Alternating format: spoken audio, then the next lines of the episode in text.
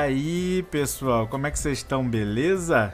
Vamos começando devagarinho, recebendo aqui o meu grande amigo Lucas Dressler, para que a gente possa falar sobre impressão 3D, é, a magia do RPG ao vivo, né? aquele RPG maroto de mesa que a gente está todo mundo sentindo saudade mas que a gente descobriu uma nova forma de jogar, uma forma interessante de jogar, né, pela, pela internet, com várias ferramentas, outras mil surgindo, mas que a gente não sente a falta, né, Dresler?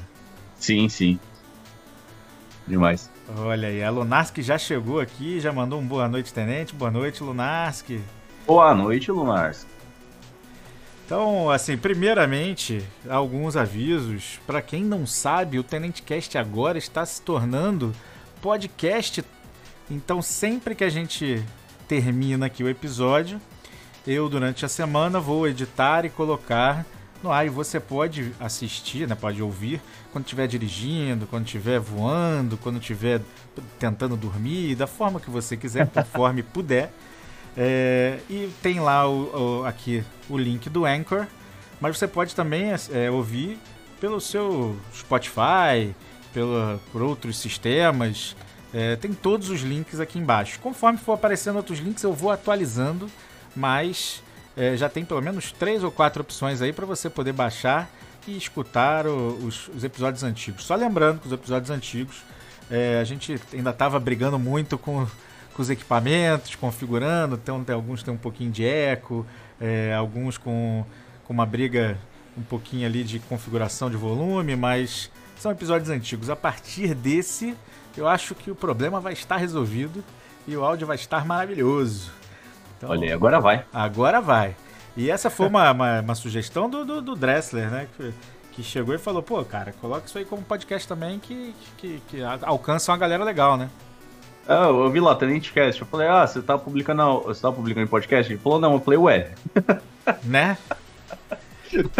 Mas é muito doido isso, cara, porque assim, foi um, um, um dos nossos seguidores que, que, sugeriu o nome, né, Tenente Cast. Uhum. E, cara, eu achei muito bacana. É... Fora que a gente surfa nessa onda aí de poder ter um podcast, de, de remeter a vários podcasts famosos, né? É, até o próprio, né? Bebe um pouco no, no, nessa onda aí do, do Nerdcast que, que, que, fez o podcast virar o que, que virou, né? Basicamente, né? Os caras estão de parabéns aí. Eu tive Sim. o prazer de participar de um episódio, né? Então, me sinto feliz de poder estar tá surfando nessa mesma onda aí. Mas o, o, o, meu foco continua sendo aqui na Twitch, né? O vídeo. É, fazendo um conteúdo bem diversificado tentando às vezes trazer um pouco uma quando é um conteúdo que não tem nada a ver com jogos, tentando fazer o link, tentando mostrar jogos que podem ajudar, que nem foi feito no, no episódio que a gente falou sobre é, trabalhar fora, trabalhar com ajuda humanitária, nos episódios de Covid, nos episódios de, de guias de turismo tal, que a gente falou sobre história. E eu falei um pouco sobre os jogos que, que tem essa temática, né? temática da Rússia, temática da história. Então foi bem interessante. Mas é, a, a, ideia é a gente é, ter sempre temas bem variados para agradar todo mundo um pouquinho. Boa. Aproveitando então, é, já que já estamos aqui ao vivo por já cinco minutinhos, olha que maravilha. É, Dresler, se apresente aí, conte um pouco sobre você, sobre o que você faz. Uhum. Olá, pessoas. Eu sou o Dresler. O meu primeiro nome é Lucas, só que Lucas é o Enzo dos anos 90, né? Então sempre fui chamado pelo meu sobrenome, fora da minha família. Então, é o Dresler. As únicas pessoas que me chamam de Lucas é minha família materna. O... Caras, eu trabalhei majoritariamente com marketing digital e publicidade. Trabalhei numa, numa agência grande de São Paulo até o final do ano passado. Uh, fora isso, eu tenho um podcast de RPG, que é o QuestCast, a gente já vai falar um pouquinho dele. E eu sempre gostei de. Eu sempre fui, tipo, o nerdão de eletrônico, tá ligado? Eu era a criança que desmontava o carrinho de controle remoto, que consertava, com, com 11 anos, consertava o rádio da minha avó. E, então eu sempre gostei de pulsar com, com, com eletrônico, e quando começou essa parada de impressão 3D, eu falei, pô, maneiro. Que é caro. Mas é maneiro. já foi mais caro, já foi mais caro até. Né? Já foi bem mais caro, bem mais caro. Aí. Isso foi em 2017, mais ou menos. Aí eu comecei a pensar, falei, cara, eu quero muito uma impressora 3D para fazer não só bugiganga, mas também começar a fazer miniatura, porque eu sempre gostei de jogar RPG. É, não joguei a minha vida inteira, mas a gente já vai falar um pouquinho mais disso daí. Quando a gente for falar do podcast, principalmente. Mas, tipo, cara, eu sempre gostei de miniatura, tá ligado? E miniatura é muito legal. E, então eu queria fazer tanto tranqueira quanto ferramentinhas e tudo mais e ter como fazer minhas miniaturas. Aí eu comecei a pesquisar sobre impressão 3D. Aí fui descobrir os tipos de impressão, os tipos de matéria-prima, o que, que dá para fazer, o que, que não dá, quais são as dificuldades de cada um, cada tipo. E aí eu entrei numa pira foda, que é aquele momento que você tá, você sabe que você vai acabar comprando um negócio, sabe? Mas você fala, porra, é caro, não devia comprar isso, mas no fundo você sabe que você vai acabar comprando. É, eu tenho aí... também esse problema aí. Foda. Aí eu comecei a pensar, falei, porra, eu... tá, beleza, eu vou comprar, mas eu preciso achar um jeito de fazer isso aqui se pagar, pelo menos, né? Aí eu pensei, eu quero fazer miniatura de pra jogar RPG, eu já tenho o público do podcast. Falei, vou tentar vender umas miniaturas aí. Se eu vender um, se eu vender algumas miniaturas, eu já consigo fazer a impressora se pagar e eu ganhei um novo hobby entre aspas de graça, né? E aí que eu comecei, comprei a primeira impressora 3D de resina, foi uma Spark Maker. Para quem quiser dar uma pesquisada aí, ela é uma impressora de resina que tem uma resolução bem baixa comparada com as de resina. A área de impressão dela é bem pequena, não dá para fazer muita coisa. Mas já dava para fazer miniaturas de RPG, para mim era excelente. Consegui imprimir tipo 4, 4 5 miniaturas de uma vez só. E foi aí que eu comecei. O... Nessa época, eu tava morando num apartamento na cidade vizinha aqui em São Bernardo do Campo.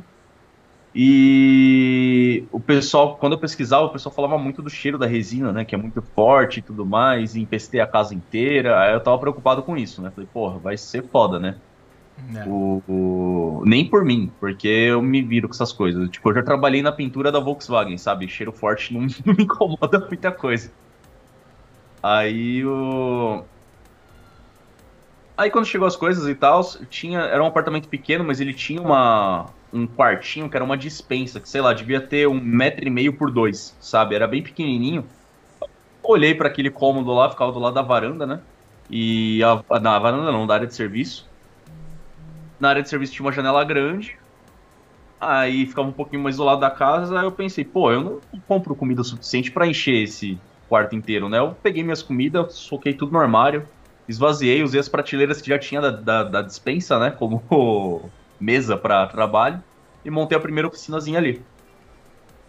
Comecei a fazer teste com impressão 3D e tudo mais. Comecei a fazer alguma, algumas. Eu tenho até a, Acho que a primeira miniatura que eu imprimi, eu até tenho ela aqui ainda, mas na, na webcam vai ficar uma merda para mostrar. E comecei a, a vender as paradas. Só que aí entra, entra vários aspectos da, da minha vida assim. Porque eu já fui, quando eu tinha 17 anos, eu comecei a importar coisa do, pelo eBay por, de site chinês para vender no Mercado Livre. Então, eu já, na época, eu já fazia blog, era um blog de games que eu tinha, mas eu já fazia blog, consequentemente, eu já tinha aprendido a fazer sites, eu já tinha feito um e-commerce para vender os jogos que eu comprava, porque eu comprava jogo usado por 3, 4 dólares, na época o dólar era 1,60, e vendia por 50, 60 reais, bons tempos. Quando chegou a 2,20 eu achei que tava caro o dólar. Mal sabia eu. Então eu comecei, eu já tinha esse background de trabalho. E na, e na época, como eu já eu tava nessa área, assim, eu nunca não tenho formação nenhuma em publicidade. Eu fiz até a metade do quarto ano de psicologia. Depois eu fui fazer engenharia aeroespacial, mas não, não terminei também, porque os trampos aí com publicidade já estavam exigindo demais e engenharia não é um curso que dá para você fazer nas coxas, sabe? É. E. Então já tinha esse background. Aí o que eu fiz? Uh, falei, vou fazer um site para eu vender minhas miniaturas. Fiz a primeira versão da caverna do DM. Uh, já montei um Instagram, já comecei a tirar foto, tudo bonitinho. Comecei a trabalhar profissionalzinho, assim, igual eu faço pro, fazia para os meus clientes, que eu atendi em agência. Fui fazendo, fui fazendo para casa, né? Fazendo para mim mesmo. E começou a dar certo, começou a vender bastante. Aí eu comprei outra impressora 3D e vendi essa minha antiga, que era um pouquinho pior. Então, como eu queria manter um nível de qualidade nivelado, eu não queria fazer impressão com duas máquinas com configurações muito diferentes. Aí eu comprei mais uma impressora. E agora eu tô com a terceira para chegar no começo do mês, de resina, e uma impressora de filamento aqui também. E eu até posso já explicar um, um pouquinho da diferença do, dos processos, né? E tá vendendo bem deu uma caída agora com a pandemia, né? Porque é um supérfluo, então o pessoal, se tem que economizar com alguma coisa, acaba cortando nesse tipo de coisa, mas ainda tá, tá sustentando. Olha aí, o Gabriel tá aí, ó, o, o Lobis, lá do QuestCast também, a gente já vai falar do QuestCast. O... E, cara, é... eu tava trabalhando. Aí foi crescendo e eu trabalhando com publicidade também, pegando os frilas. Eu e minha esposa, a gente montou uma agência que até um momento era só nós dois e, e um designer freela que a gente contrata ele direto para as coisas. Tipo, eu acho que se eu contratasse ele, eu já teria, teria gasto menos dinheiro com ele durante esse tempo. é possível. É bem possível. e, e, tipo, as coisas estavam começando a exigir muito, tá ligado? Tava o trampo da agência muito forte, e aí depois a gente passou por um período um pouco complicado no meio do ano passado, que a gente perdeu muitos clientes que pagavam bem. E aí o Bruce, que era um outro colega nosso lá do, do QuestCast também, ele trabalhava, ele era head de digital de uma agência específica aqui em São Paulo. E aí chamaram ele para trabalhar em outra agência, ele me ligou, Dresler, você tá precisando de trampo? Aí eu falei, ah, diz aí, né? De, precisando de trampo depende do quanto vai pagar. É sempre aí... a pergunta ideal a se fazer. Exato. Aí ele falou, ah, que a gente tá precisando aumentar. Isso, primeiro ele Paulo, a gente tá precisando aumentar a equipe aqui e tal, porque eu tô implementando a área de digital, porque é uma agência é, grande, mas é uma agência muito antiga de São Paulo. Ela é, tipo, pica no offline, mas. Ah, espirrei. Foi mal. Ela é muito grande no offline, mas no online ela era nada, tá ligado? E aí esse amigo meu, ele foi lá fazer, implementar essa área, e eu ia começar a ajudar ele com isso daí lá. E aí depois ele mandou uma mensagem, cara, a notícia boa é a notícia ruim. A ruim é que a gente não vai mais trabalhar junto, porque eu tô saindo da agência, e a boa é que você vai ficar no meu lugar. Aí, salário maior e tudo mais, entrei lá, comecei a tocar a área de digital lá. Só que, cara, é, para quem já trabalhou em agência de publicidade, é um trampo tipo, você entra às 7, 8 horas da manhã e sai 1 e meia, 2 horas da manhã do trabalho, tá ligado? E você não vai receber a mais por causa disso, é tudo no PJ. Então é uma coisa que desgasta muito e conversar com cliente de com marca assim, cara, é uma parada que me estressa num nível, porque você tá fazendo uma parada que você sabe fazer bem feito, o cliente fala eu quero assim, aí você fala assim não vai dar resultado, e aí o cliente fala eu quero assim, e aí você faz não dá resultado, aí o cliente, por que que não deu resultado?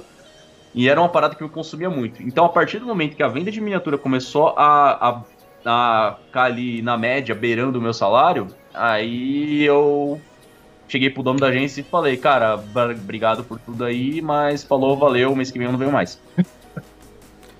Faz sentido, né? Sim. E aí eu tô desde janeiro, trabalhando só com, com as miniaturas. De vez em quando pega um filazinho ou outro, tipo, pega um site para fazer e tal, principalmente agora por causa da pandemia, mas tô majoritariamente só trabalhando com com. Não é criação, né? Com produção de miniaturas. Produção. Olha, Não esqueci que... a palavra. Produção é foda, né? É, mas faz parte, pô. Eu de vez em quando esqueço até o meu nome, pô. Então tá tudo valendo. É, é aproveitando, então, assim, é uma história fantástica, né? Assim, de, de com várias nuances. Mas eu quero hum. aproveitar também para dar uma boa noite para Malu, que chegou, né? Olha aí o, o Boris. Добро пожаловать. Dando bem-vindo a todos que chegaram aí. É, GP Lucy, é, é o, também. Seu Lobes. Lobes. Fábio o, Pepe tá aí também. Fábio Pepe chegou, olha aí, seres humanos fofíssimos. E o JP que também está aí, que tá com saudade do dólar a dois e pouco. Ah, estamos todos. Todos estamos, né? Que tristeza. Nossa, esse dólar tá quase 2,50, tá caro pra caramba. É. Pô, cara, eu lembro, dólar a um, cara. Um pra um. um Coisa um. boa. Um pra um eu não cheguei a. Tipo, eu vivi essa época, mas não cheguei a pegar. Mas é, cheguei, pra trabalhar com, né? Mas quando eu comecei com a parada de comprar, lá quando eu tinha 17 anos, comprar coisa internacional para vender, eu vendia também é, helicóptero de controle remoto, que vendia no em site chinês, tá ligado? Pagava acho que era 15 dólares e vendia por 95 reais aqui. Era maravilhoso. Pô, que maravilha, cara. Tá, tá vendo aí, pessoal? Isso é que eu chamo de empreendedorismo. é, eu não, eu não tive essa sacada, é, mas assim, eu lembro que meu primeiro emprego, eu, meu, eu, eu fiquei doido porque era um salário absurdo de 500 reais. Sim. E, cara, sabe? Fantástico. Aí o meu segundo emprego, eu, eu fui trabalhar e era uma, eu fui trabalhar num consulado, né? Fui trabalhar no consulado da Polônia. E eu fui com salário em dólar. Nossa. E aí o dólar subiu, foi para dois e pouco. Eu tava assim, caraca, meu irmão, pô, que fantástico. Podia ser hoje, né? É, um salário em dólar. Eu estaria contente, mas não. É, fazer o quê, né? Mas só para deixar claro, eu sei, não se pode pagar em moeda estrangeira no Brasil, é contra a lei. Mas é, eu fui até a pessoa que fez essa transição lá, que fez essa correção é, legal né? Toquei essa, essa alteração lá para que todo mundo ganhasse em real. Quando o dólar uhum. começou a cair, principalmente, foi ótimo, todo mundo ficou feliz. Mas é, é, é, difícil, né? Essa questão do dólar mexe com muita coisa, mexe com todo mundo, mexe com todos os, os setores, Sim. né? É, e, e, e, cada setor vai reagir de uma forma diferente. Mas é, é bem interessante o, o, como é que você foi chegando nisso. Eu, eu sei porque eu também gosto muito de tecnologia, é, os meus amigos sabem que assim, pô, sai uma TV da Samsung nova, eu fico, Samsung me patrocina, eu fico assim, caraca, analisando, vendo, fico, caraca, eu preciso disso? Não preciso disso. Mas fico doido para pegar. Eu, eu, eu, tô conseguindo me curar dessa, dessa, dessa febre do, do, da tecnologia um pouco, mas. Acho é, que a época que eu fiquei um pouquinho pior foi quando eu comecei no, no Senai, porque eu fiz Senai dentro da, da Volks aqui em São Bernardo. Só que ele é um ele é um curso técnico e você já entra, como é por dentro, já dentro da empresa, você já entra com carteira assinada. Então, eu tinha carteira assinada, que eu agora não tenho mais, né? Desde os 16 anos como aprendiz, e aí com 18 eu tava formado, tá trabalhando na linha de produção, mas, pô, tá com 18 anos, ganhando bem pra caralho para um moleque de 18 anos. Sim. Nossa, eu gastei muito dinheiro à toa, cara, mas muito dinheiro à toa. Eu também. Principalmente no bar, no primeiro semestre da faculdade. É, é, eu bebi muito dinheiro. Eu bebi muito dinheiro. Eu falava pro dono do bar que tinha na frente da faculdade que eu era sócio dele, né? Mas ele, ele não, não, não, não, não me dava dinheiro nenhum, não. Mas ele ficava feliz de ter um sócio que investia tanto no, no negócio dele. É, o pessoal tá, tá aí, o Fábio Pepe falando aí também com o pessoal aí. É, é a Luna, Fábio, não é a, a mim, não. Lunares que é a Luna.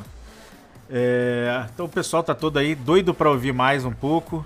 É, é, é, interessante porque assim, muita gente não sabe tudo que você pode fazer com uma impressora 3D, né?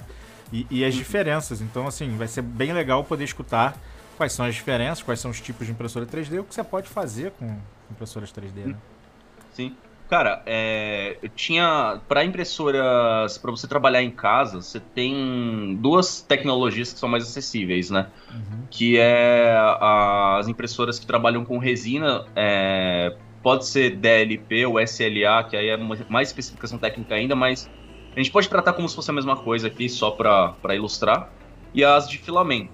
Ah, as de filamento são que as pessoas mais conhecem, que é aquela que você tem um rolo de fio de plástico do lado da impressora, ela vai puxando esse fio, derretendo e depositando o material ali com um bico que se move nos três eixos, né? X, Y, Z. Tipo, é altura, largura e, e comprimento. E esse tipo de impressão 3D, ele dá para conseguir resultados muito bons com ele. Você consegue peças com resistência, geralmente, tá? Com uma resistência mecânica ok. E como ele é um tipo de impressão 3D que já está há mais tempo no mercado, as, a, é mais barato trabalhar com, com esse tipo de impressão.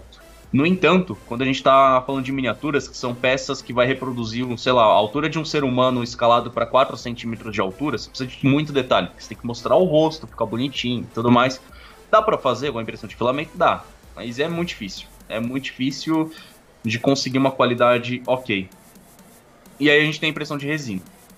Uh, as com resina, elas trabalham de uma outra forma. Você não tem um bico que vai derretendo o material e depositando ali para ir construindo camada por camada um, macarrãozinho de plástico ali até formar o seu o seu objeto, né? Você trabalha com a resina, ela é, é líquida, ela fica depositada dentro de um tanque E essa resina, ela endurece quando ela é exposta à luz UV, luz ultravioleta. Ou seja, por exemplo, se você abrir uma garrafa de resina no sol, você vai estragar muito dinheiro. É isso que vai acontecer.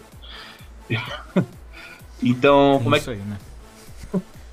como é que ele funciona? Uh, antigamente, você trabalhava basicamente com laser para fazer esse tipo de impressão 3D. Você tem a sua mesa de impressão, que é basicamente uma, uma placa de alumínio, né? Ela é mergulhada nesse tanque e quando ela tá lá no fundo do tanque, esse tanque tem um fundo transparente, tá? E quando ela tá lá no fundo do tanque, na altura assim de 2 microns, que é a altura da camada que vai ter a impressão, vinha o laser ali por baixo, um laser de UV, né? E curava a resina fazendo o desenho daquela camada. Só que isso era, um, era uma tecnologia cara, porque você tinha que trabalhar com laser, você tinha que ter um, uma cabeça que fazia movimento ali ainda. Então esse tipo de impressão 3D de resina começou ali, era uma parada com uma resolução absurda, porque dava para atingir assim, níveis de detalhes muito, muito altos, só que era muito caro. Aí, algum abençoado teve a grande ideia de pensar, por que, que eu não trabalho com máscara? Como é que funciona? Você tem uma tela de LCD, uma tela de cristal líquido, só que ela não tem a parte colorida, nem o backlight, nem nada, ela é só como se fosse uma tela de calculadora, sabe? É só preta e transparente. É isso que ela é, porque aquele verde da tela de calculadora é uma coisa atrás, não é a tela que tem aquela cor. Uh, só que você tem uma tela dessa com uma resolução 2K, por exemplo, num espaço de 5 polegadas, então uma definição, o, o, a quantidade de pixel por polegada ali é bem alta. E você tem um painel de LEDs de luz UV embaixo desse, desse, dessa tela, né? Então, ao invés de ter um laser que vai ter que fazer aquele desenho na, na resina, você ativa aquela tela para ela fazer como se fosse uma máscara só na região que não pode passar luz. E aí você acende os LEDs, endurece aquela camada inteira de uma vez, apaga o LED, troca o desenho, sobe a plataforma, repete o processo e vai fazendo isso milhares de vezes até você construir camada por camada o seu objeto. Nisso barateou horrores esse tipo de impressão 3D, então hoje você consegue uma impressora que trabalha dessa forma aí na casa dos 200 dólares mais ou menos e foi quando começou a popularizar para a galera começou a comprar para ter em casa esse tipo de impressora, né? Uhum. E nesse tipo de impressão, a resina ela é um material mais caro do que o, os filamentos no geral. Claro que tem resinas específicas que são mais caras, outras são mais baratas, filamento é a mesma coisa. Mas no geral dá pra gente falar que resina costuma ser mais caro que filamento. Só que você consegue um nível de detalhes muito absurdo pra. Você consegue, tipo, imprimir um personagem humano de 4 centímetros e ter textura na barba dele, tá ligado? É muito alto. Show. E geralmente ela tem uma resistência mecânica menor. Só que como eu quero fazer miniatura de RPG, não é uma parada que vai estar sofrendo estresse mecânico, para mim foda-se isso. No máximo ela tem que aguentar uma queda pequena, porque se for uma queda da altura de uma mesa, nem a miniatura de liga metálica vai aguentar, tá ligado? Vai quebrar do mesmo jeito. E é por isso que eu optei por ir primeiro por esse, por esse tipo de impressão, porque meu foco era produzir é, miniaturas, não peças que vão sofrer estresse mecânico, e pô, o melhor acabamento possível. Aí foi quando eu peguei a Spark Maker. Posteriormente, depois que eu já estava na segunda impressora de resina aqui, aí eu peguei uma de filamento, mas aí mais para fazer bugiganga, que nem eu fiz um. Esse dá até para mostrar aqui. O para quem tá vendo, né? É, para pintar miniatura, você tem, você não pode ficar segurando na miniatura, senão você vai marcar, encher, sua miniatura de marca de dedo e vai ficar uma bosta. Então você tem que prender ela em algum lugar para você poder pintar, para não ter que ficar segurando nela, né? Tem alguns objetos que você compra de tipo da, de marcas específicas que é, é tipo um segurador de miniaturas, né? Parece uma coxinha, só que ela tem um grampo embaixo que você prende a miniatura ali e você consegue é, segurar ela lá. Só que, como hoje em dia você acha qualquer coisa que você queira fazer com impressão 3D, você acha na internet, você consegue fazer, eu imprimi um desse com a impressora de filamento. Então, para quem está vendo aqui no, no, no na, na live, né, no, aí no, no podcast, literalmente parece uma coxinha, que é para você ter uma pegada na mão, né? E tem um grampinho que você. É, são duas partes, dois retângulos que você prende, prende com elástico e tem um, um, um, furo no meio onde você encaixa a miniatura e o elástico faz ela morder a miniatura e você segura ali. Então, tipo, para fazer ferramentinha, eu fiz um, um porta-pincel ontem à noite, que é para deixar os seus pincéis organizados, porque como eu tô fazendo muita pintura agora, é um saco ficar procurando pincel e você não achar. Dá pra ver quem tá na live aqui também, ó. Maneiríssimo. Ficou bem bonitinho. E aí hoje em dia eu uso a impressora de filamento para fazer essas tranqueiras ou fazer acessório para RPG, né? Tipo contador de, de hit point, tá ligado? É basicamente uma roletinha que você tem os números ali, você para não ter que ficar riscando a ficha, ficar aquela coisa nojenta da ficha toda cheia de, de apagado e tudo mais. Você... Então, tipo, eu uso para fazer essas coisas e as miniaturas eu faço majoritariamente com resina. E muito tempo atrás, lá para 2014 mais ou menos, eu fazia live streams de Elder Scrolls Online, que é um MMO que eu gosto muito. Só que eu tive que parar de fazer essas streams. E aí no começo do ano eu pensei, porra, que vontade de voltar a fazer stream, hein? Ah, aí. É viciante, eu tava... né? pois é. Não, é, e, esse tempo todo eu tava sem uma máquina boa, né? E eu ia voltar a fazer stream de joguinho. Tava peguei uma, um computador legal na, na Black Friday do, do, ano passado. Peguei um. Comecei a jogar os jogos que estavam todos atrasados. Toda essa geração do, do, Play 4, eu não joguei basicamente nada porque tava, tava difícil conseguir dinheiro para isso, família, filho para cuidar e tudo mais. E aí eu falei, pô, agora tem uma máquina boa, vou voltar a fazer stream de joguinho. Comecei a jogar nas streams e as streams não crescia. Aí um dia eu pensei, pô, pessoal, vamos aí fazer umas streams pintando miniatura, porque eu tenho que pintar muita miniatura por causa da loja, né? Exato. E aí a live começou a crescer. o pessoal gostou de ver eu pintando miniatura.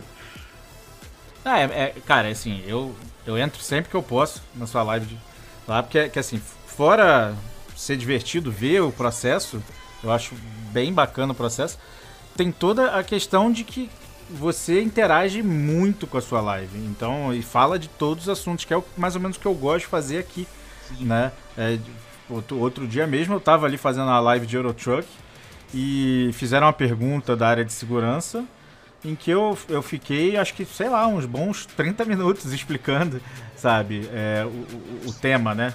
É, fala, Luiz FBO, tudo bom? Bem-vindo. Olá, Luiz. Então, assim, eu acho que isso é, é, é o stream, né? Assim, é, a, a, live, o pessoal que está assistindo, é, é, o mais importante do que o, o, jogo que eu estou jogando ali, entendeu? Então, qualquer tema que o pessoal pergunta, eu paro, respondo mesmo. E, e, e, e é isso, e acho que é isso que tem que ser feito, né? E, é, eu vejo isso muito na sua live também lá.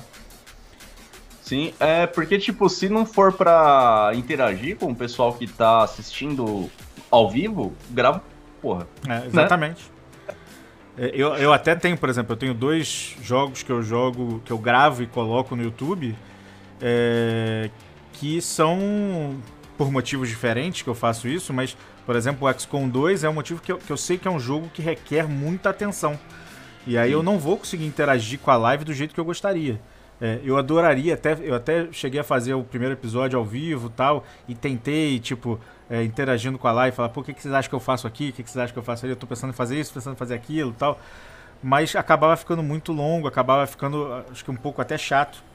Então eu tomei a decisão, não, vai ser gravado e vou colocar é, no YouTube. E, e o, o, outro, que é o Papers, Please, é, é porque eu, eu, eu, eu, quero uma levada pro Papers, Please um pouco diferente e talvez não desse para ter essa, é, esse personagem que eu, que eu uso no Papers, Please para estar tá, tá ao vivo, porque aí perderia totalmente a interação com, com o chat, né? Então ah, é bem interessante ó, o Fábio Pepe fazendo aí uma pergunta já. Fala sobre a mente do ser humano ou tentando quebrar as leis do contínuo espaço-tempo. Isso daí foi mais ou menos a pegada da live. É, eu, a, a, última live que eu assisti foi exatamente essa. Foi, isso foi quarta-feira, não foi? Acho que foi. Deve ter sido. É. Acho que foi na quarta. Quinta, quinta T é que não, acabou não tendo, né? Ontem o, a live que eu participo jogando RPG lá no RPG Next, cancelou de última hora. Então foi, acho que foi na quarta mesmo. Mas, cara, a gente vai. A gente vai conversando com o pessoal do chat. E o assunto é bom. É, eu acho que a gente ficou, sei lá, acho que uns 40 minutos falando só sobre espaço contínuo. Foi, foi sensacional, foi, foi bem divertido. E eu acho que é, que é, que, é, tipo isso, sabe? São temas que às vezes surgem que podem ter muita coisa a ver, podem não ter nada a ver. E é, é, tem sido bem, bem interessante acompanhar lá. Cara, aí tem a parada de podcast também, né? Uh, podcast é o seguinte, tipo, eu comecei ouvindo o 99 Vidas, foi o primeiro podcast que eu escutei. Muito bom. Escuto ele até hoje e tal. Uh, tinha o Cantina Cast, que eu gostava muito, que já acabou, infelizmente. Era um podcast específico sobre o universo expandido de Star Wars, antes da Disney e tudo mais. Cara, era maravilhoso aquilo lá. Esse eu não Boa parte é. era, era muito bom, era muito bom. Uh, só que infelizmente ele acabou. E aí eu comecei, aí depois eu escutava só esses dois. Aí depois de muito tempo escutar o Nerdcast, Aí comecei a gostar do Nerdcast também, comecei a escutar outras coisas, aí eu fui ouvir o SciCast, aí hoje em dia a minha lista de podcast que tem mais de 20 programas. E teve o Nerdcast de RPG. Aí eu falei, porra, que negócio da hora, hein? Queria fazer isso aí. Mas dá um trabalho, então acho que não vou fazer isso aí não. Aí ficou lá aquilo. E nessa época eu tinha um site de games, que era o GamerSif na época que os blogs tinham uma relevância bem grande no Brasil. Era lá para 2000, foi no começo assim, 2007, 2008 mais ou menos, mas esse site em específico eu comecei ele em 2010. E era um site de, basicamente de notícias e reviews, tá ligado? E eu escrevia lá de vez em quando algum, tinha alguns amigos que escreviam, mas majoritariamente eu postava lá todo dia quatro, cinco textos. E cheguei a fazer canal no YouTube, algum, mas não de gameplay, sabe? Eu fazia de curiosidades e história dos jogos e tudo mais. E nessa época eu pensei, pô, acho que eu vou fazer um podcast de games. Aí eu chamei na. Aí nessa época eu gravei. A gente gravou um piloto. Foi eu, o Mike, um amigo meu aí do Rio de Janeiro. O Colono, que é um streamer, faz stream até hoje, consideravelmente grande. O Macaco, que é o Marco Gomes, o, é, o, o, ele também voltou a fazer live agora. A gente gravou um piloto e aí eu peguei para editar. Aí eu editei até a metade e falei, puta que pariu, mano. Que, Trabalho gigantesco. O que, que eu fui me meter? É, e aí não, nunca saiu esse podcast. Ah, e teve o Matheus também, que é um brother meu lá do. Acho que de Recife. É em Recife que ele mora. Não, Fortaleza. Ou é Recife ou é Fortaleza, uma dessas cidades. E acabou nunca saindo, né? E aí tinha a ideia de, do, do podcast de RPG, mas aí eu nunca toquei pra frente, porque eu pensei, cara, para editar um podcast de conversa foi difícil desse jeito eu desistir. Imagina para editar um que tem uma pegada de audiodrama. Não vai rolar. Aí, muito tempo depois, já tá casado, fui trabalhar numa das agências de publicidade que eu trabalhei aqui em São Paulo. Aí eu conheci o Bruce e o Rodrigo. Aí, duas semanas depois que eu trabalhando na agência, aí o Bruce, ô Rodrigo, vamos lá falar com o Dresser? Ah, beleza. Ah, Dresser, a gente tá querendo fazer um podcast RPG, bora. Aí eu, tá, vamos, né? Aí a gente marcou uma, uma reunião, fomos na casa do Rodrigo na época e encontrar com o Lopes, que ele tá aqui no chat também, é o GP Lúcio. O Lopes era amigo de infância do, do, do, Rodrigo, de época de escola e tudo mais, e eu tinha conhecido a galera fazendo duas semanas, né? O... Aí a gente bolou o nome ali na hora, o QuestCast, acho que soou bem e tal, a gente falou, vamos fazer, vamos. Gravamos o piloto, começamos a editar. E na época eu e o Bruce dividíamos a edição, eu fazia a, a, a, a tratamento do, dos áudios e decupagem do, do, das falas, né? E o Bruce era para fazer a sonorização. E aí eu revisava e mandava para ele de volta 78 vezes para ele mudar várias coisas. pro negócio sair bonito. E, e nem saía tão bonito assim. Não saia bom, mas não saia tão bom assim quanto é hoje, por exemplo. E, cara, é a ideia era lançar semanal. E aí a gente tava rachando a edição e o bagulho não, não tava indo porque, cara, demorava demais. Aí a gente começou, conseguiu lançar uns três, assim, na, na, no dia certinho, na semana, e começou a atrasar. E aí foi atrasando mais os últimos episódios, que a primeira temporada teve 11 episódios contando o piloto, né? Mas foi 10, do, do 1 ao 10, mas teve o 0 também. O último levou 4 meses para sair. Que maravilha. Ai. É, é, falou, é, cara. É complicado com RPG, todo mundo fica agorado desse jeito. Pois é. Aí a gente falou, cara, vamos. Precisa rever as paradas aí. Aí a gente terminou de gravar essa temporada a gente foi fazer a próxima, né? A gente falou, pô, vamos mudar o formato, vamos mudar pra quinzenal, né? Porque aí sai dois episódios por mês, dá um tempo melhor para editar. O Bruce estava editando ainda. Só que aí começou a ficar pesado uns trampos pra ele lá também. Aí eu comecei a editar tudo sozinho. Então eu não queria editar tudo sozinho, acabei editando tudo sozinho. Editei por quase dois anos o QuestCast sozinho. Tinha umas atrasadas ainda e tudo mais, só que chegou num ponto que não tava mais, mais dando, porque eu gastava 35, 40 horas na semana para editar e tava foda, né? Aí a gente já tinha cogitado uma época pagar editor e tudo mais, só que é caro, né? Porque é um é. trabalhoso pra caralho.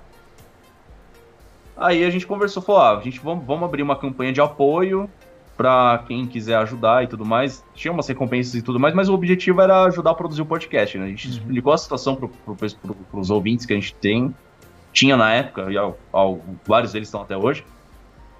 E falou, cara, não tá dando e tudo mais. E o que. Aí a galera completava. O Heitor.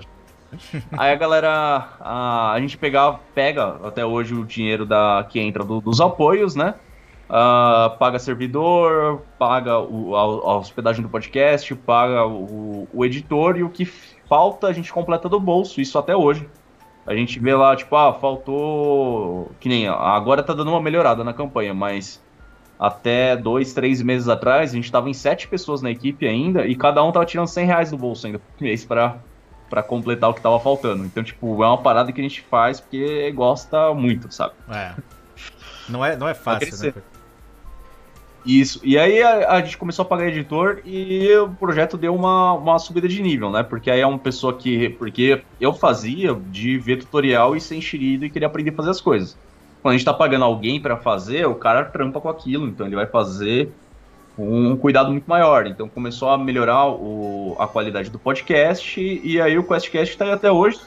Inclusive, ontem a gente lançou a primeira, o primeiro episódio da nossa décima temporada que agora a gente está fazendo uma aventura em Tormenta 20, que é o, o, novo sistema de Tormenta que vai sair o livro agora, né? Tipo, já, já lançaram o PDF e tudo mais, mas ele foi financiado coletivamente no ano passado.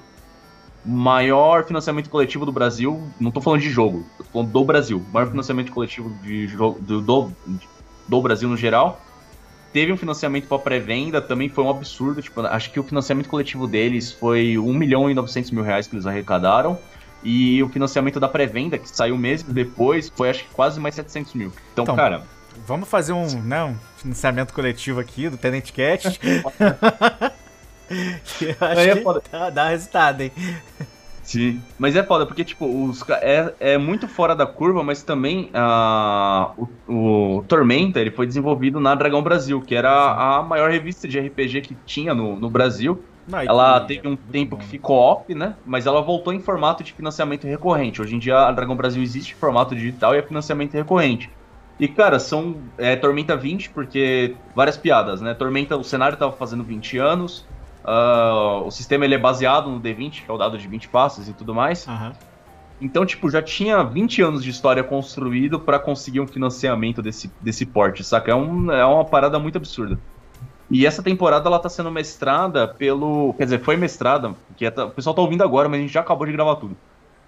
É, pelo Felipe Della Corte, da, o dela, uhum. que é um dos game designers do jogo. Então, tá bem maneiro. Saiu o primeiro episódio ontem e a edição tá maravilhosa. Eu recomendo que vocês escutem, caso vocês não escutem ainda.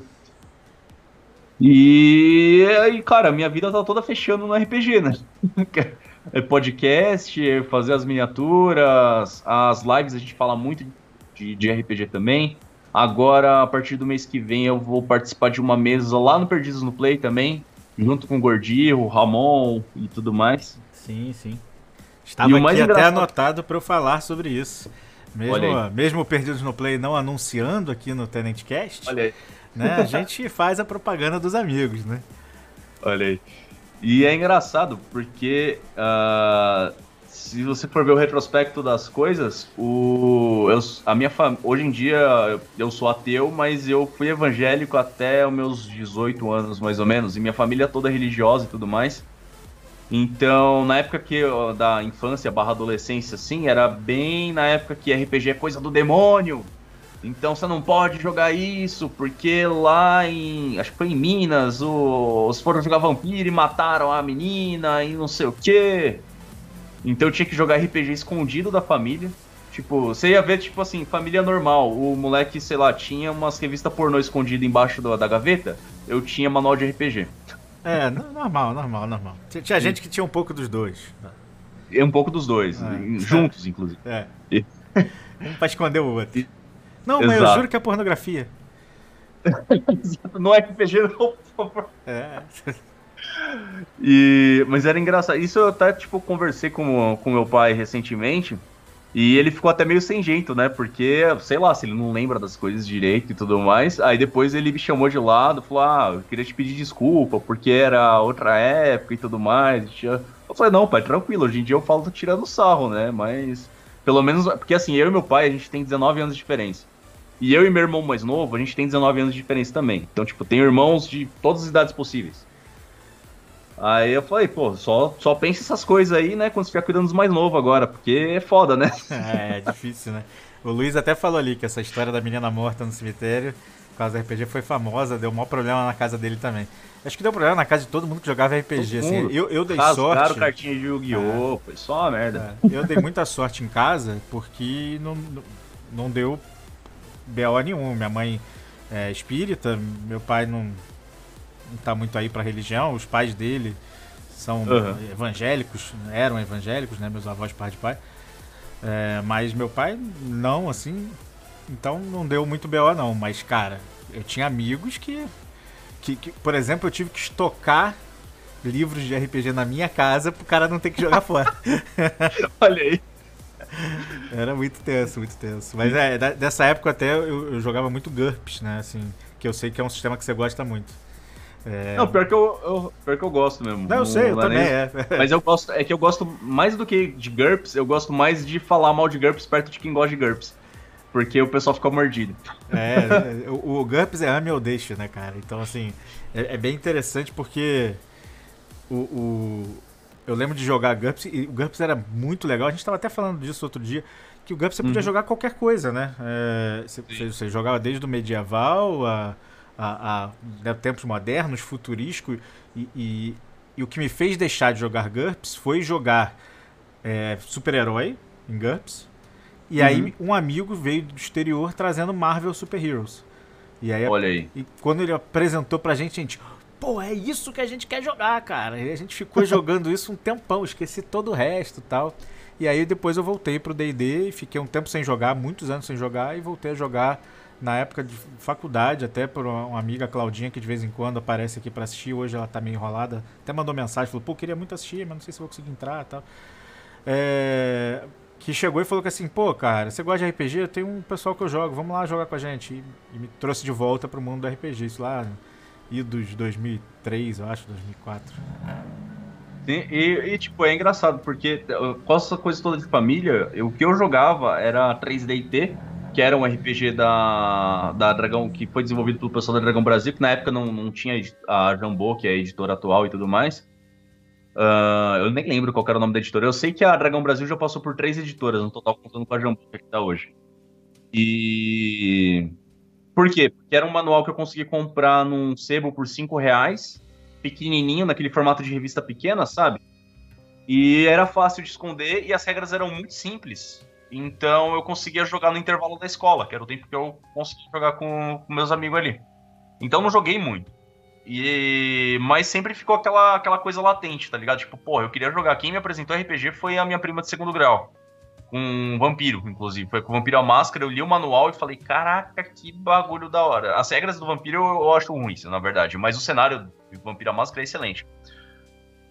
Então sempre ficou aquilo ali, porra, eu queria jogar, queria jogar, queria jogar, queria jogar. Aí quase toda. Então, tipo, se você for ver, quase toda a minha experiência de, de RPG tá gravada e publicada. em algum lugar. É, exatamente, né, cara? Assim, é muito doido, assim, o Luiz até falou ali do, do lobisomem, né, e o, o vampiro, a máscara. O JP falou saudade dessa fake news raiz, né? Época boa. E que ele jogou 3DT, exatamente uhum. porque era muito simples. E, e, quando eu fui, eu fui, eu joguei, quando eu voltei, né? Que a Claudinha me levou para jogar, a gente voltou jogando D&D. Mas ela gostava muito, gosta até hoje, de lobisomem e, e, e de vampiro. Então, assim, a gente jogou muito vampiro, jogamos muito lobisomem. E realmente, assim, é um cenário fantástico, né? Com uma, toda uma mitologia bem estruturada por trás. É muito legal. É, eu, eu é sinto saudade até de jogar. É. Sim, e é legal quando você pega a. Tipo, se você é uma pessoa que gosta de, de tanto de cultura pop quanto de mitologia, o, os universos da, do, do, do mundo sombrio da, que, que eles usam na, na no, nos jogos de storytelling é tudo um apanhado de referências de vários lugares. Então, ali dentro do Vampiro, você vai ter referência ao Nosferatu, você vai ter referência ao Drácula clássico. Ah, o Drácula clássico e Nosferatu é a mesma coisa, é um problema de propriedade intelectual, de, uhum. na verdade. É. O, você vai ter referência de, Annie Rice, você vai ter referência de tudo, de todos os lugares onde tem alguma coisa de vampiro vai estar condensado ali naquele livro. Lobisomem é a mesma coisa, mago é a mesma coisa. Então, tipo, é uma parada muito legal e, e, pelo menos a parte do cenário, ela é muito bem feitinha, sabe? Então é, é muito gostoso de ler. É, exatamente. Eu, eu gostava muito, assim, é... tanto lobisomem eu gostava, mas gostava mais de vampiro. E, e, cara, era muito interessante a forma como tudo funcionava tal. Assim, eu, eu, achei legal. E realmente o sistema talvez não fosse o, o ideal, mas é, rodava legal, né? Assim, divertia, né? Entretia. Eu acho que Sim. Tem, tem essa característica aí, né? Sim, aqui, é aqui é o, esses sistemas do, na época do storytelling, eles vieram de um movimento no RPG que foi meio que, entre aspas, um contra-movimento. Porque antes disso, o RPG estava extremamente mecanicista. Uhum. diversos sistemas lá, o Puta, esqueci o nome agora, mas é um que, cara, você tem milhões de tabelas para consultar, tem que jogar com uma HP 50G do lado, porque senão não, não dá para fazer tudo e tudo mais. E aí a galera entrou numa, numa vibe de RPG, a regra é opcional e, e o que importa mesmo é a história e tudo mais. Então eles começaram a fazer sistemas lights, né? Só que um pouco lights demais e, e fracos mecanicamente, com, com game design não muito bem feito porque a galera tava cagando pra regra. E né, os sistemas dessa época tem toda essa, essa cara, né? Exato. E hoje em dia você vai ver que tem meio que tipo, um, um equilíbrio das duas coisas. Porque o que a gente entende hoje é que sistema importa sim, porque o sistema ele vai dar o clima da, da tensão do, do, dos testes que você vai fazer da rolagem e tudo mais. Tem sistemas que são mais, sei lá, um jogo de batalha tático, por exemplo, nem um D&D. Você vai pegar, se, se você for jogar com grid e miniatura e tudo mais, Cara, é um jogo tático. É um jogo tático onde você tem, tem tiles para você andar, cada personagem anda um tanto, tem poderes que tem um alcance determinado e tudo mais. Então, além de ter toda a parte de, de interpretação e tudo, o teatrinho ali, você tem um jogo de batalha tático muito legal ali na sua mesa. É. Aí, se você for pegar um, um, um GURPS, você vai, vai, vai comparar um GURPS com um D&D, por exemplo. No D&D você rola um D20. O D20 ele tem 5% de chance de cair qualquer resultado e 20 é um acerto crítico. Então, ele é um RPG que você tem 5% de chance de ser absurdamente foda em qualquer coisa que você vai fazer. Agora no GURPS, você vai jogar 3d6 para fazer os testes. Uh, ah, 3d6 não tem aquela, aquela, aquele nível igual de você poder rolar qualquer número, porque está rolando uma combinação de dados, é a curva gaussiana, né, para uhum. quem manja de matemática. Uh, e os críticos vão ser o quê? É 3 e 4, ou seja, os dois menores resultados possíveis. O GURPS, como você joga contra o seu atributo, quanto menor o resultado, melhor. Então 3 e 4 é um acerto incrível. E 17 e 18, que são os resultados máximos, é o pior resultado possível. Só que se você for ver, por exemplo, para você tirar 3, jogando 3d6, você tem que tirar 1, 1 e 1. Agora, para você tirar 12, quantas rolagens são possíveis você fazer para tirar 12? Tem Algumas, né? muitas possibilidades. Esse tipo de distribuição estatística vai jogar suas rolagens muito mais no meio da curva. E isso acaba diminuindo aquelas coisas, aqueles acertos e aqueles fracassos épicos que acontecem na mesa. E isso vai te dar uma, um outro feeling quando você está jogando, sabe? Então você jogar um cenário de fantasia em GURPS ou em D&D, ainda que seja o mesmo cenário, vai ser diferente. Vai ser então regra importa. Importa, importa muito. Eu tenho até uma... vou aproveitar, vou contar uma história e vou fazer um jabá. É o, eu, eu tava jogando. Não sei se você chegou a jogar DD com essa regra, mas que você tinha que confirmar o crítico. E se você sim, rolasse sim. três vezes um crítico, você. Eu não sei se essa regra muita gente usava. Se rolasse três vezes o crítico, você matava o personagem independente de quanto você desse de dano. Olha aí. E aí um amigo chegou e ele queria sacanear o grupo. Então ele colocou o Conan. Uhum. O Conan. O Conan. É. Numa, numa taverna para enfiar a porrada na gente. e eu era um bárbaro que não, não trocava mais de três palavras com ninguém. Olhei. Entendeu? Não, não, não. É, dump stats total, sabe? Uhum. E aí o Conan falou alguma gracinha, eu peguei a espada e vlupt! 3D20 seguido. Caralho. Acabei com a aventura do mestre. Decapitou o Conan Decapitou na taverna. O Conan. Então, assim, é isso, sabe? É, é uma, uma, uma possibilidade quase impossível de acontecer, mas que você acaba com a aventura. A cara do mestre falou que assim, eu não sei mais o que eu vou fazer. Você destruiu a minha aventura, porque quando eu enfiar a porrada em vocês, depois ia convocar vocês e levar vocês pra uma aventura e vocês iam seguir sozinhos. Acabou com a aventura do cara. Foi muito divertido poder fazer isso. E fazer um jabá, porque foi o que você falou do D&D, quando você joga com grid, quando você joga com, com miniaturas, né? É, você tem praticamente, para quem gosta de RPG, eu vou aproveitar ali a deixa do Nightbot e vou falar toda segunda-feira XCOM 2. Só vai e assiste. Não tem como você não gostar. Se você joga de RPG, gosta de RPG, não tem como você não gostar. É uma, uma coisa assim de uma, você comandando um exército contra uma invasão alienígena. É, você tem o grid, você tem a quantidade de espaços que você pode andar, você tem as suas ações, o, o quanto de dano você dá, que vai variar, entendeu? A, a possibilidade de acerto vai variar, você pode ter 80% de chance de errar, para quem joga XCOM sabe que isso é até bem comum, entendeu? E, cara, você vai ter jogadas bem cagadas, jogadas bem cagadas para ruim. E, e, e, tem todas as características do RPG. Você vai desenvolvendo os personagens e tudo mais. Então, para quem gosta de RPG, é um jogaço. Recomendo muito. Não é porque eu jogo e tem vídeo toda segunda-feira às 8 horas da manhã no canal do YouTube que eu estou falando isso. É porque realmente é uma, um grande jogo para quem gosta de RPG. E não é um RPG padrãozão de medieval, que nem, por exemplo, Neverwinter Nights 2, que também é um excelente jogo e tá em promoção, se eu não me engano. Baldur's Gate, que tá pra sair, hein? Olha aí. Baldur's Gate 3. Tem vários jogos muito bacanas de RPG medieval, né? Mas Sim. você ter um tipo meio tempos modernos e futuristas não são tantos, né? Cyberpunk aí que saiu, que, né? Sim, e cara, uma parada que eu gosto pra caralho de jogo tático eletrônico é porque ele consegue colocar vari variáveis que você não conseguiria gerenciar numa mesa, num, num board game, por exemplo. Então, Civilization, por exemplo, o, o 6 é o meu board game favorito, porque ele é um board game, só que ele é, é. eletrônico. Exato. Só que ele tem tanta coisa para você gerenciar que se você fosse jogar aquilo numa mesa seria impossível. Exatamente. É. A gente joga aqui, eu com os amigos, a gente estava até tentando jogar online e, e por uma série de situações com a minha provedora de internet, eu vivia caindo, não conseguia seguir. Mas uhum. é, é um jogo maravilhoso para você jogar online com os amigos, cara. E, e, e eu sempre falo da, da, quantidade de coisas que você aprende com um jogo tipo Civilization. Você aprende Sim. coisas culturais de várias culturas diferentes você aprende diplomacia, você aprende é, expansão, você aprende logística, porque você vai ter que pensar no, nas coisas todas. Então, assim, é um aprendizado para a sua vida, vai te ajudar no seu trabalho, vai te ajudar na sua vida. E, jogo é muito bom, gente. Vocês, né? Tanto que e é, é, é foda, porque o, o Civilization 6 eu gosto dele porque ele tem vários níveis que você pode jogar, de dedicação que você pode jogar, né? Tipo assim, se você gosta de jogo de estratégia, mas não é o, o louco da, da, do gerenciamento de recursos, você consegue jogar ele tranquilamente, até nos níveis mais difíceis assim de boa.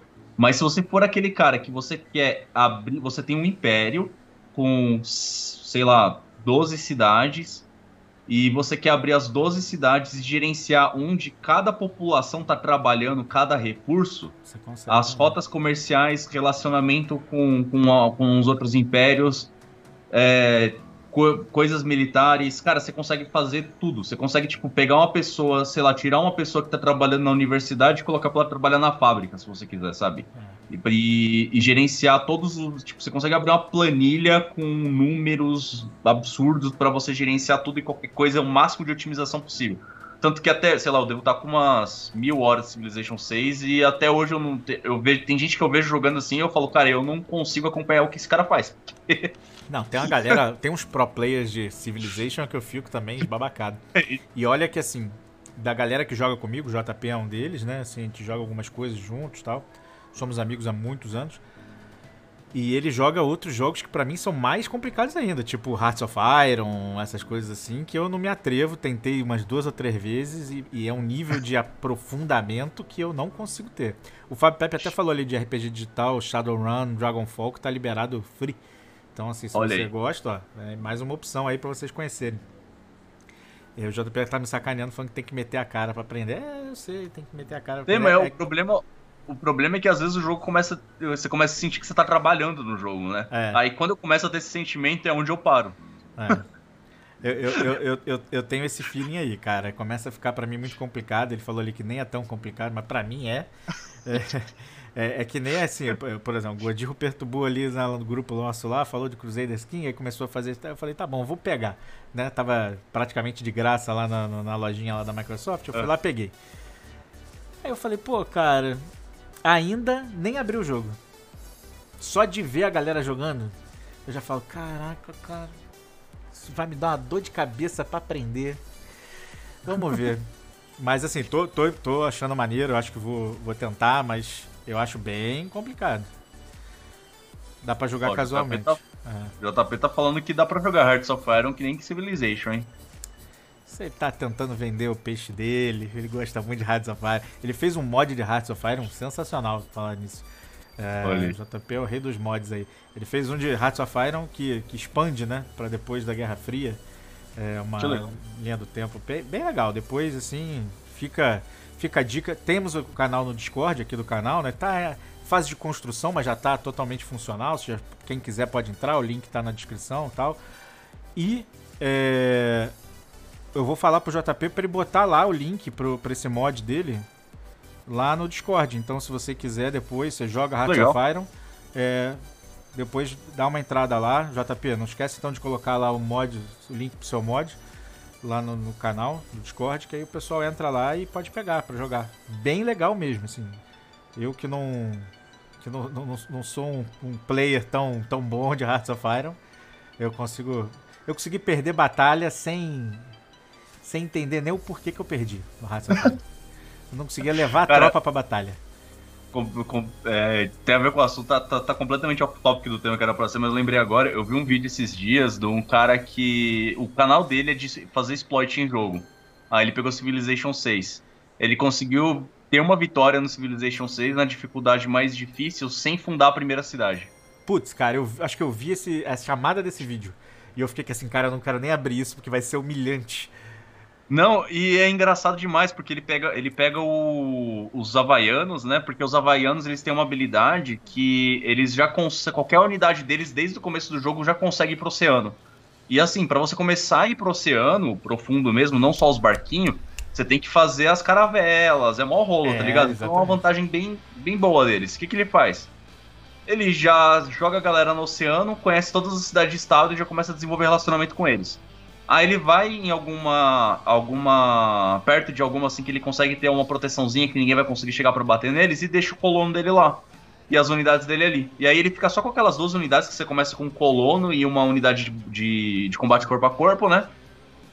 E ele vai conversando com a galera e participando do, dos eventos. Ele conseguiu juntar pontos de diplomacia o suficiente para vencer o jogo.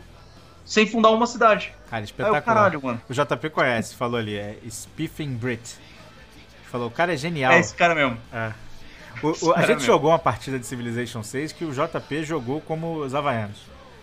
É, e, e, é assim, é diferentaço, né, cara? O, o, que eu acho bacana demais do Civilization, fora as, as músicas de abertura, que eu acho que são espetaculares, as melhores de todos os jogos. Sim, demais. É, desde Babaeto, eu sou fã, assim, pô, profundo do, do Christian, é, que faz normalmente as músicas de abertura do, do Civilization. Mas é porque cada. É, cada nova coisa que eles lançam, cada novo mod que aparece, cada é, expansão que eles lançam, to torna o jogo às vezes completamente diferente, sabe? A adiciona coisas demais, sabe? Então vale muito. É, quando você, você pensa no valor do jogo, né? Vale bastante, né? O Sim. Fábio Pepe falou ali que Crusaders Kings 3 é maravilhoso, mas tu vira escravo do jogo. É, é essa a sensação que eu tive vendo vocês jogar. O, o que nem, às vezes chega a pessoa e fala assim: Ah, Dresler, é... quanto custa uma miniatura personalizada? Eu falei, mano, Depende. não sei. Depende. Qual o tamanho que você quer da miniatura? Ah, uma miniatura tamanho médio. Eu falei, beleza, tamanho médio. Então faz o seguinte: você tem o um modelo 3D já? Ah, não, eu tenho uma ilustração, não serve? Eu falei, cara, não, preciso do modelo 3D. Você tem um modelo 3D? Se você não tiver, eu tenho algum. Tipo, eu quero aprender a modelar, mas eu ainda não faço escultura. Mas eu posso te indicar alguns artistas aqui, aí você pega o orçamento com eles da, da escultura, uma vez que você tenha, tenha o, o arquivo para imprimir 3D, aí você volta para falar comigo, que aí eu vou fazer o orçamento baseado tanto na complexidade da, que eu vou ter para imprimir aquilo, porque imprimir não é só colocar a parada lá e ela vai magicamente brotar, tem... Cara, se for uma miniatura personalizada, o que que assim, o que que as miniaturas padrão da loja são um pouco mais baratas? Tem várias configurações que eu preciso fazer que é específico de modelo para modelo. Então eu pego um modelo, eu fico duas horas e meia trabalhando nele para ele ficar pronto para impressora 3D. Se é uma miniatura personalizada que o cara quer, eu vou fazer aquilo só para ele. Agora uma miniatura da loja, eu faço uma vez, acabou, eu vou imprimir ela 100 vezes, tá ligado? Se eu precisar. Já tá feito. Agora quando é personalizado, tem que cobrar essas horas de trabalho a mais. Exatamente. Então, tudo varia, tá ligado? Aí o cara quer uma miniatura, sei lá, uma miniatura dessa daqui na, na loja, sem pintura, é, tá acho que por R$19,90 ou 20 reais, alguma coisa assim. Uh, e o cara vê, ah tá, desse com 4 centímetros de altura é 20 reais, então uma de 8 centímetros vai ficar é, 40 reais? Não. Provavelmente ela vai ficar na casa ali chutando, se for uma igual a essa, só escalar ela de tamanho, se era 20, só de material eu teria que é, fazer elevado a 3 o preço dela. Por quê? Uh, a resina é uma parada cara, então o que dita muito o preço da miniatura, além do, do trabalho em volta, é a quantidade de matéria-prima que eu vou gastar. Uh, quando a gente está falando de, um, de uma escultura, a gente está trabalhando em três dimensões aqui, porque o mundo é em três dimensões, né? Então, vamos supor, para facilitar, vamos trabalhar com cubos. Eu tenho um cubo de um centímetro cúbico, certo? Aí a pessoa, o, o leigo vai pensar, um cubo de 2 centímetros cúbico vai ser o dobro do, do preço do de 1 um centímetro cúbico? Não, Não, ele vai ser 8 vezes mais. Porque dentro de um cubo de 2 centímetros cúbicos cabem 8 cubos de 1 um centímetro cúbico. Então, o, isso é, é, um dos problemas da impressão 3D quando você vai trabalhar com coisas muito grandes. O preço só de matéria-prima escala muito rápido. É. Então, é o que me lá, faz ficar triste quando eu pensar em imprimir o tenentinho. Vou ter que fazer ele bem pequenininho, porque grande pode... vai custar caro. O tamanho de um Funko não, não vai ficar tão caro. Vai ficar mais ou menos o preço de um Funko. É. Olha aí. Estamos aí discutindo. Para quem não sabe, é, eu estou aqui tentando. É, vou, o Dresser vai me ajudar a achar uma pessoa para fazer a, a modelagem 3D para que a gente tenha o tenentinho, rapaz. Olha só. A gente olha vai aí, imprimir você... o tenentinho. Dá pra fazer até Bubblehead, que se fizer a cabeça dele separada do corpo, aí você faz um pino no lugar do pescoço e bota uma mola dentro. Aí você faz um pino por dentro da cabeça, coloca assim, aí ele fica até balançando assim, igual um funko, tá ligado? Que maneiro, olha aí. Tá, tá surgindo, tá nascendo monstro, hein? Olha aí. É isso. Então, mas é aquilo que eu falo pra galera que quer começar a pintar, né? Porque chega um monte de gente lá falando, ah, eu queria ter o dom de pintar isso aí, não sei o quê, eu não tenho mão para pintar. Vai, cara, se, principalmente se você vai pintar por hobby, começa a pintar caralho, senão você nunca vai ficar bom. As primeiras que você pintar, pode ficar uma bosta? Pode, mas é hobby, você não tem obrigação nenhuma de ficar bonito, cara. Faz porque você gosta de fazer. E aí, com o tempo, você vai melhorando naturalmente. Exatamente. É, é, eu acho que é muito por aí, né? Assim, eu não tenho é, qualidades de artista para artes que, que envolvem a mão de pintura, escultura, essas uhum. coisas assim, eu, eu, não sou muito bom nisso não. Mas se eu fosse hoje querer pintar miniatura, eu acho um negócio maneiro, mas, é, por exemplo, o JP é, e o pai do, do, do Phil fazem é, os aviões, né, as miniaturas de avião tal, pinta e tal, as, os modelistas lá do, do, do grupo aí. Pô, sai uns negócios maravilhosos. Se eu fosse fazer, ia ser tipo aquele avião todo pintado de cinza. Entendeu? É, então. Que é o que eu mas... ia conseguir fazer. Mas é, não mas... é tão difícil se você se dedicar, sabe? Você aprende. Pode Exato. não ficar muito bom, mas, tipo, aprende. Se é uma paradinha que você quer fazer assim por, por hobby, ou seja, para você desestressar ali, ter um momento de relaxamento, cara, você vai fazendo. Mesmo que não fique, nossa, pica das galáxias. Você não tem obrigação de fazer. O que é um pouco diferente, por exemplo, de quando eu tô pintando em live, não é nem de ficar bom, porque é aquilo que eu falei, né? Eu tô ficando muito especializado em fazer o básico bem feito e deixa, deixa desejar em técnicas mais avançadas. Por quê? Uh, eu cobro muito barato nas pinturas. Então eu tenho que pensar no tempo que eu estou gastando na, na pintura. Eu não posso pegar uma miniatura dessa, assim, de, de uma miniatura média de D&D, né, que tem 4 centímetros de altura, e ficar 8 horas pintando ela lá, porque quanto que eu vou cobrar em 8 horas de trabalho? Não vai ser 15 reais, entendeu? Então não tem como eu vender. Então ficaria inviável. Então eu tenho que focar em fazer o básico e fazer rápido. Então eu tenho que fazer rápido. A pessoa que está pintando só por hobby não tem que fazer rápido. Não. Você pode ficar um mês alisando a porra da mesma miniatura, que não tem problema, cara. Você tá fazendo aquilo porque aquilo te relaxa. E aí você vai poder, tipo, se você quiser, tiver querendo dar uns passos a mais, aí você vai lá, ah, eu quero aprender tal técnica. Aí você joga no YouTube, vai ver um, um outro pintor lá dando um tutorial, e você vai tentar fazer, vai ficar uma bosta. Aí você vai pintar por cima, vai tentar fazer de novo, até ficar. E aí vai. É, exatamente, cara, assim, e eu acho, acho muito bacana ver essa, essas miniaturas sendo pintadas lá, ficam realmente bem, bem melhor do que eu imaginava que tinha sendo feito aqui no Brasil.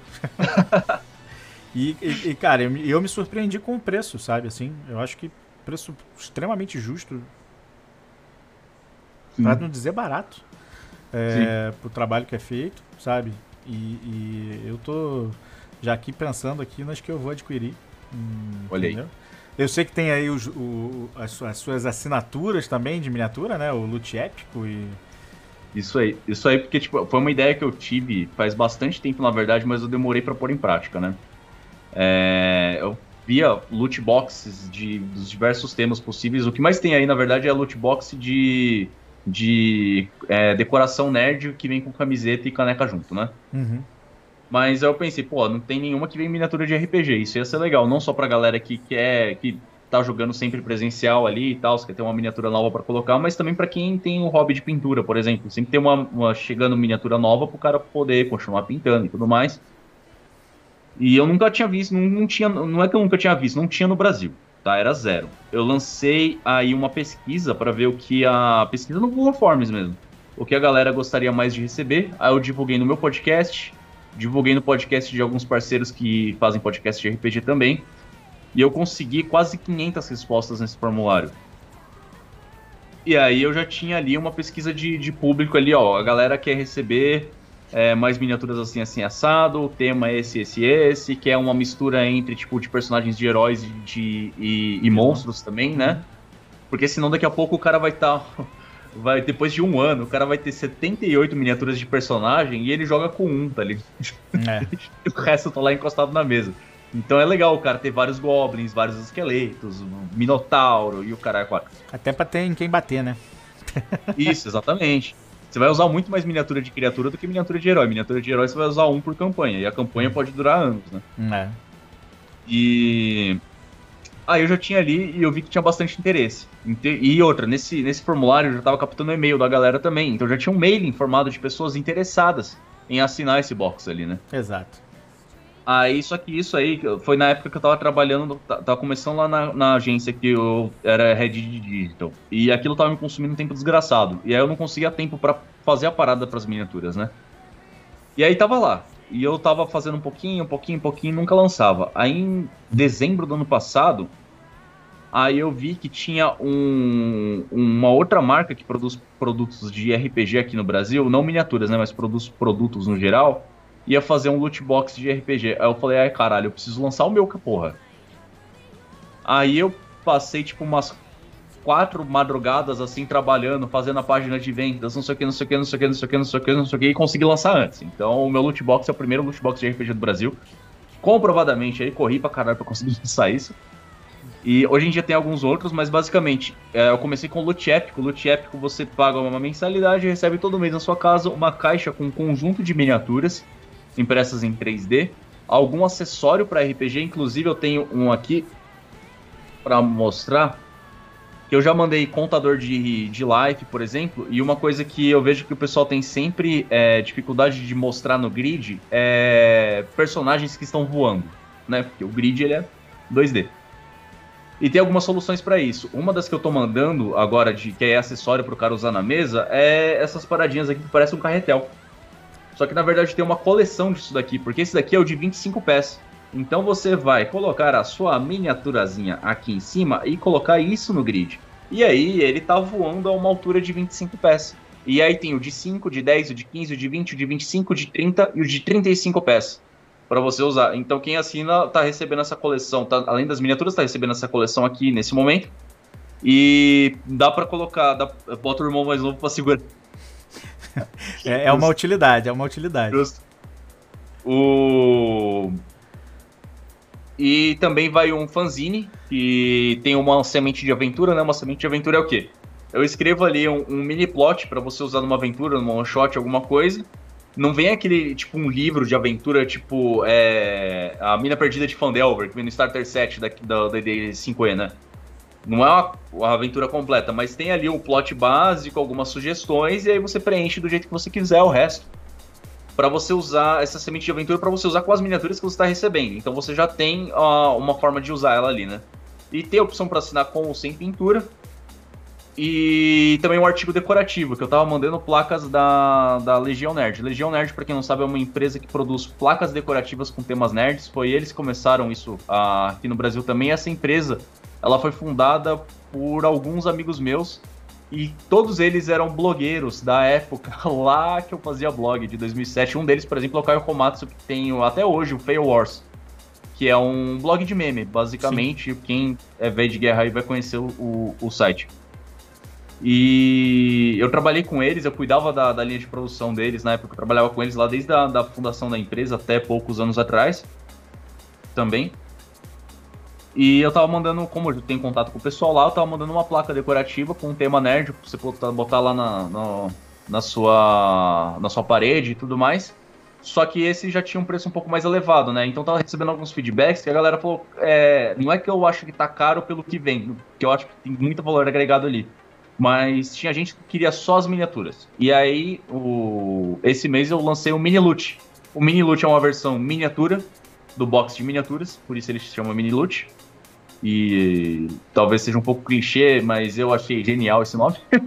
e você paga. É, muito bom é, o nome mesmo. Ele é, ele é bem mais barato que o, que o outro, né? E ele vem, na média, quatro miniaturas médias só sem pintura, tá? Porque uma das coisas que o, o Lute faz é que, que eu tenho que abaixar o preço da, das miniaturas. E pintura é um processo muito demorado. Como esse eu queria vender o mais barato possível, eu coloquei só a opção sem pintura. Então vem quatro miniaturas médias, sem pintura, só isso na carta. E aí já ficou bem mais em conta, se eu não me engano, tava acho que R$ 49,90 por mês mais frete, né? E você recebe essas miniaturas, é indicado para quem? né, tá querendo dar uma economizada também, né, por causa da pandemia e tudo mais, mas ele é excelente para, por exemplo, quem tem um hobby de pintura de miniaturas. Porque todo mês você vai receber um conjunto de miniaturas novas para você pintar na sua casa. Se você pinte uma, uma por semana, por exemplo, você tem miniatura para pintar o mês inteiro. Mas não é só miniaturas médias também. É, eu faço uma troca numa proporção assim, mais ou menos. Tipo, uma miniatura média equivale a mais ou menos duas miniaturas pequenas. Então, às vezes, se vai miniatura pequena, aí vai uma quantidade a mais mas uma grande equivale a duas médias. Então, às vezes, eu posso mandar menos em número, mas aí eu mando uma miniatura que é maior, tipo um urso coruja, tá ligado? Que já é bem maiorzão, assim, um dragão, por exemplo. Um dragão jovem, né? Porque um dragão adulto ia ser muito grande. É. Aí ia ter que tirar mais miniaturas ainda. Então vai sempre essa. Essa proporção. Tem essas duas versões aí. Não, show de bola, cara. Eu, eu acho muito bacana. É... E, e, eu sei que tem, por exemplo, né, tem o pessoal aqui que pinta avião e tal, pinta não sei o quê. E que pode ter um monte de gente aí querendo iniciar esse hobby ainda mais durante pandemia, né? Que você tem que procurar opções de coisas para te entreter e para te relaxar, que a gente sabe que a gente fica estressado com vários, várias coisas que acontecem, né? Várias notícias que a gente lê e tudo mais. Então, assim, é uma excelente opção, é uma, uma coisa que vai te ocupar o tempo, que vai né, arejar a cabeça.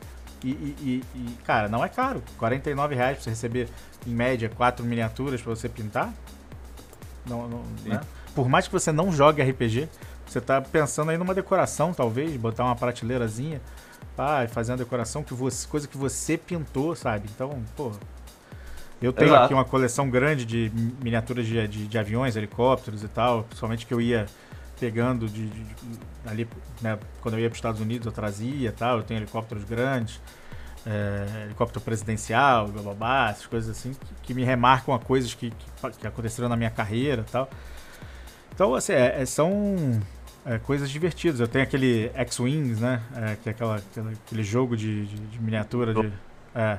Sou maluco pra jogar isso aí, velho. eu joguei acho que uma vez só no evento, eu achei muito legal, muito legal. Eu tenho com algumas aqui, o JP também tem, a gente, a gente gostava de jogar, mas né, pandemia não tá dando. Pandemia. Mas tá é, quando, quando tiver vacina, com certeza vai rolar uma jogatina aí. Mas, cara, pra, assim, eu acho que tá um preço muito bacana, são opções muito legais é, e, e, que vale muito a pena. Ah, parabéns. Assim. Valeu, valeu, obrigado. Ah. E, e assim, e, e, então quem não, quem não conhece o Caverna do DM, né? Dá um, uma corrida lá, já, já salva lá o link. Uhum. É, e, e, também quem não conhece o QuestCast, eu sei que tem alguns amigos que conhecem, porque na hora que eu comecei a fazer propaganda, uma galera já me mandou mensagem falando que assim, pô, caraca, o Dresler do QuestCast. Eu falei, é, o Dresler do QuestCast, rapaz. Aqui, aqui, a gente tem, aqui a gente tem convidado, rapaz, convidado de nome. Olha aí. É. Então, é, é assim, quem não conhece, vai lá. É, tem, tem essas campanhas lá e, e, que também é uma forma de entretenimento bem legal. E que por causa do Dresler, né, o nosso. Ah, entrou o Birabinha aí, ó. Birabinha, né? É, bem-vindo, Birabinha. Vai ganhar um. Добро пожаловать. Um bem-vindo aí em russo aí do bode. Cara, mas é, eu acho que é isso. Não vou tomar mais o seu tempo, que você tem bolos para comer. É, é verdade. Fizemos aí quase 2 horas e 40 de live, é, conversando sobre de, bastantes assuntos a mais do que a gente tinha planejado. A gente Sim. até antes de começar tava falando sobre isso, falando que assim, pô, vamos, que ver a questão de quanto tempo vai durar, o que mais que a gente pode acrescentar para ficar com a característica de live, que é um pouco maior, e falando, interagindo, Sim. mas também não ficar gigante, porque senão vai me dar um trabalho danado para editar isso, para botar, botar como podcast. É, não deu jeito, né? A gente acabou falando mais que. É, a Malu falou: opa, nem senti. Isso é o melhor elogio que eu poderia receber. Nem é, senti. Passou, eram 2 horas e 40, nem sentiu. Tá aí, ó, os links aí também. O Nightbot postou aí vários links no nosso YouTube, no nosso Instagram, no nosso Twitter, no Spotify, do Anchor, para você poder escutar os outros episódios.